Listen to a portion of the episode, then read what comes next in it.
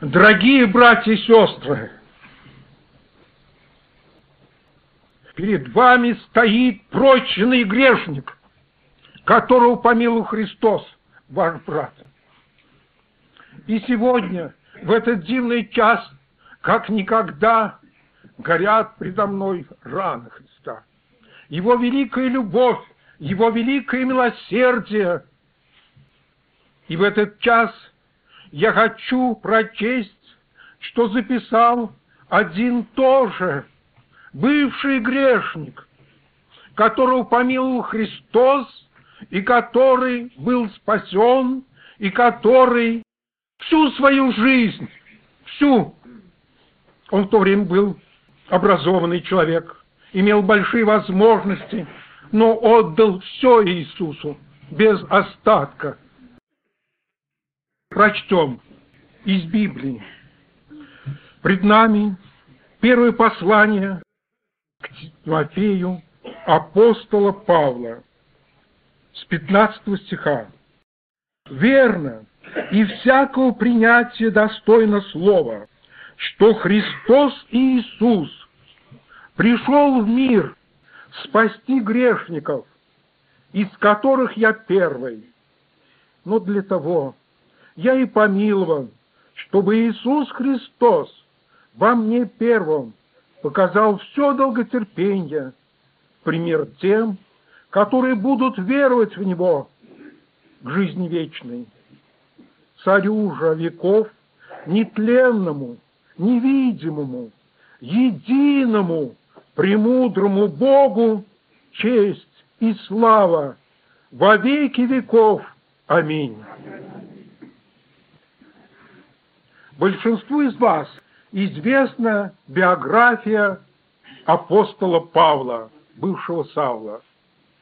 Он стремился к хорошему, с юности знал Слово Божие, но мы знаем, что он ошибался. Он считает и открыто пишет, что среди грешников он является первой спасти грешников, из которых я первый. Может быть, здесь присутствующий подумает, а как так первый? Ведь сколько до него людей грешило? Кто первый грешник? Ну, некоторые, наверное, знающие Библии скажут, наверное, Ева, наверное, Адам. Почему он называет себя первым грешником? Дорогие мои, это в том отношении, что он сознавал тяжесть, вину греха которая была на нем. Те, которые знают его жизнь, видели, он ошибался, он гнал церковь Христа, он терзал, он боролся за Христом. И это сделало его первым грешником. В другом переводе говорится не первый, а главный грешник, из которых я главный грешник. И вот он возвестил, что Господь Иисус Христос его помиловал, простил, проявил долготерпение, в пример тем, которые будут веровать в Него к жизни вечной. В пример к тем. Нужно прямо сказать, еще в период жизни апостола Павла многие уверовали. Вы знаете об этом? Многие уверовали. И многие грешники, большие грешники покаялись. И он был примером для них, что Господь прощает самых тяжелых грешников. Прошли десятки, сотни лет, прошли века. И по примеру апостола Павла, в пример, многие-многие по-прежнему идут к Иисусу с сомнением, а простит ли Он, помилует ли Он. Но если помиловал гонителя, терзающего церковь, может быть, помилует меня, обращаются и получают покаяние. По примеру этого грешника, апостола Павла, сотни, тысячи, миллионы обратились к Господу, получили прощение и радуются, и славят Всевышнего Бога. Дорогие мои, я уверен, что в большинстве случаев в нашем собрании это все бывшие грешники. Верно? Вот. которых омыл Христос своей кровью, которым открыл новую жизнь. И мы являемся также живыми свидетелями, что Бог милует, Бог прощает. Очень многие люди думают, а простит ли меня Бог? Ведь я не верил в Него, ведь я сомневался, я, может быть, гнал, я, может быть, так тяжко грешил, что трудно сказать.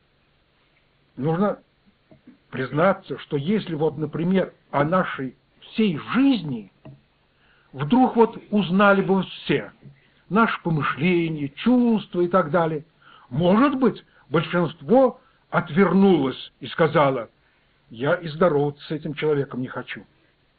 Только Христос, только Он любого грешника принимает, не отворачивается, а видя, точно видя, как тяж грех, как испорчено сердце человека, как Остра говорил, запыленный сосуд, негодный, кажется, только выбросить в мусорные яму. Христос подходит, прощает всякий грех, обновляет сердце человека. Вот это дивное, это необыкновенное нужно людям. Дорогие мои, хочу вам сказать от души, что вот это место написано очень верно. Верно и всякого принятия достойно слова, что Христос Иисус пришел в мир спасти грешников. Верно и всякого принятия достойно слова. Были годы, я вспоминаю свою юность. Мне было 17 лет. Мне пришлось однажды, есть там в нашем городе большая площадь, на ней находятся юридические учреждения, заседают юристы, прокуратура. Мне 17 лет пришлось пойти поговорить с этими людьми. Они приняли меня очень хорошо. Садись, мальчуган, садись. Когда узнали, что я верующий, очень удивились. Ну, говорит, это прям удивительно, ведь мы сейчас ведем работу, а ты веришь в Бога, ты веришь в Иисуса Христа. Я говорю, верю. Но твои родители верят? Верят. А, ну понятно. Конечно, это передалось тебе просто, как говорится, с молоком матери. Но, дорогой, поживешь, посмотришь жизнь, полезишь, почитаешь, получишь образование, и мы уверены, тебе Христос не будет нужен. Ты перестанешь верить в Бога. Пожелаем тебе учиться, пожелаем тебе хорошо работать, и ты освободишься от всякого твоего Христа. Так пожелали эти хорошие люди, я хочу сказать, добрые. Дорогие мои, я думал, как им доказать? На самом деле я мальчуган, жизнь не видел. Но вот теперь стою пред вами. Мне исполнилось 60 лет. Жизнь идет к закату. Пройдено очень многое. Видел очень многое. Был в разных обществах, встречал всевозможных людей, много учился, стремился делать все для того, чтобы приобретать знания и быть полезным людям. И вот теперь, не как уже мальчуган, а как зрелый человек, который испытал многое и многое, я хочу сказать всем и любому, верно, и всякого принятия достойно слова – что Христос пришел в мир спасти грешников. Это истина. Оказывается, как бы мы ни хотели, кто бы ни был, нуждается во Христе. Любой человек нуждается во Христе. Только Христос может влить новую жизнь в сердце человека. Вот меня некоторые люди спрашивают, вы провели жизнь большую, 60 лет достигаете, скажите, как вы будете справлять? Несомненно, вы будете там организовывать э, так э, весело, и выпивка будет хорошая. Я говорю, дорогие друзья, я в жизни ни одной рюмки водки не выпил. я ни одной кружки пива не выпил, не прикасался и не проглотил. О, да что ты! Да такая скучная жизнь! Дорогие, я хочу сказать верно и всякого принятия достойно слова, что Христос пришел в мир спасти грешников. Этот ужасный грех, мне говорят мои друзья по работе, ну, вы никогда, но вы попробуйте вкус. Вот вы попробуйте, как это пьяным быть. Возьмите вот, выпейте. Я говорю, дорогие мои, я вижу этот грех. Разве я могу это делать, когда на моих глазах я вижу слезы, горе, бесконечные страдания? Для чего мне самому принимать этот ужасный яд? О, только Христос и только Христос сохраняет от всякого греха, прощает и обновляет жизнь. Дорогие мои, возлюбленные мои, не утаю вам, что в своей жизни я встречал много заманчивых картин, хороших. Многие люди говорили мне, знающие, вот когда я учился, что вы можете быть полезным для людей. Вы будете профессором, у вас есть данные, вы много пользы принесете, но только вам нужно одно – оставьте ваших верующих.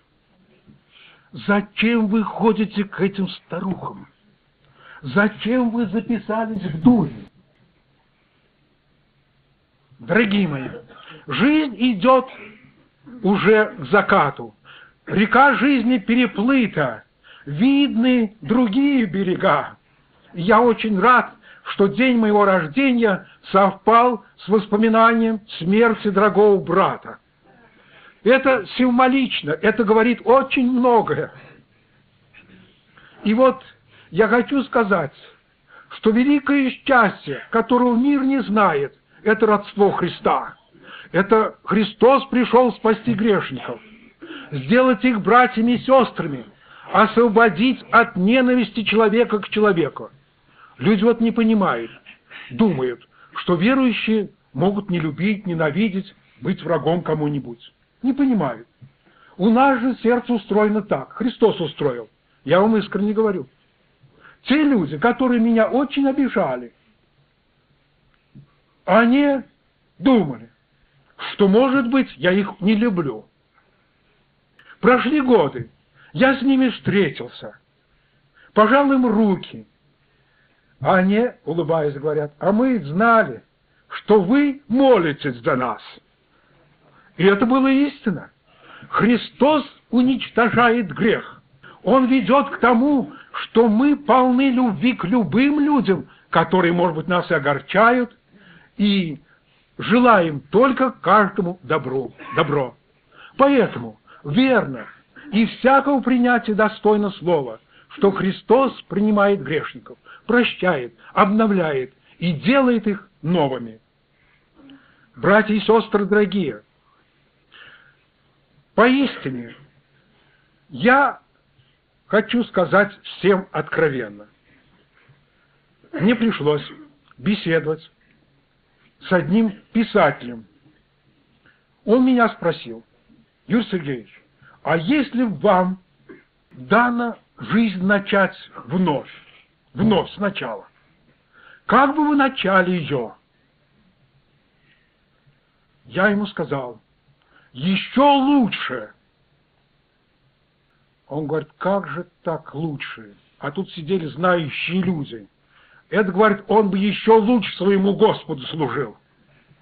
Я говорю, да, это верно. Дорогие мои, те из нас, которые познали любовь Христа, те из нас, которые познали родство во Христе, они ни на что его не сменяют. Ни на что. Это необыкновенно, это прекрасно. Вот я вам хочу сказать, сейчас вот я получаю письма отдельные, телеграммы, где родные по вере поздравляют. И старичок-почтальон, подходя к квартире, уже спрашивает, что за человек здесь живет? Кто он такой? Ему говорят, самый простой человек, обыкновенный, тружник. Нет, это не простой человек, говорит. Это, говорит, какой-то человек такой. Я, говорит, вот 60 лет праздновал, мне никто телеграмм даже не прислал. Дорогие мои, Бог свидетель, среди всех я такой же брат, и как вы все. Бог свидетель, что только кровь Христа сроднила нас. Верно? Иначе мы были чужие. И вот в родной семье, здесь, находясь и радуясь милости Божией, хочется только сказать вместе с апостолом Павлом. Да, верно, и всякого принятия достойно слова, верно, что Христос пришел в мир спасти грешников, грешника, меня, вас. И лучше этого нет.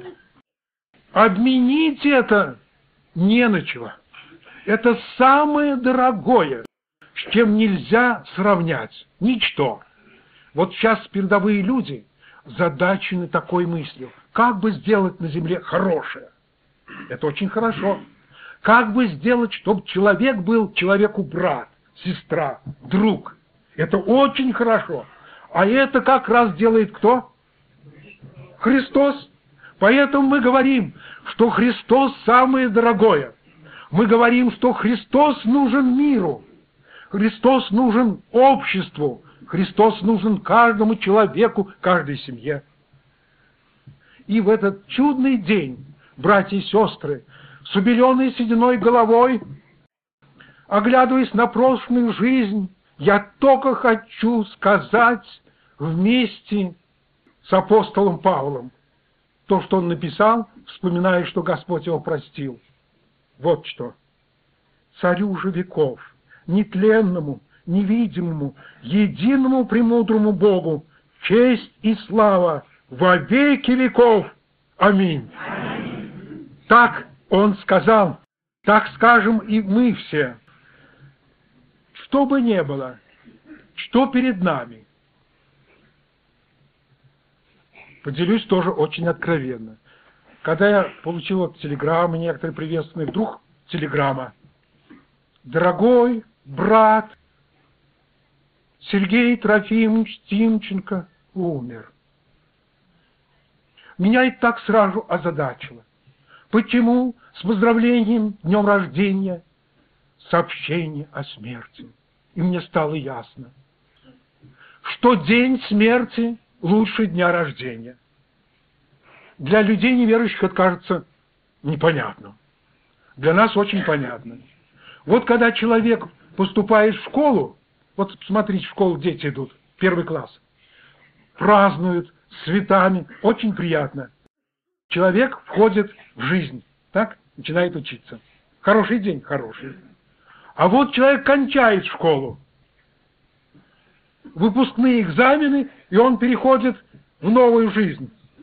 Это лучше? Лучше. Сергей Трофимович имел лучший день. Он перешел к Господу. Он теперь у Иисуса. А мы плывем. Многие из нас уже чувствуют, что близок тот берег.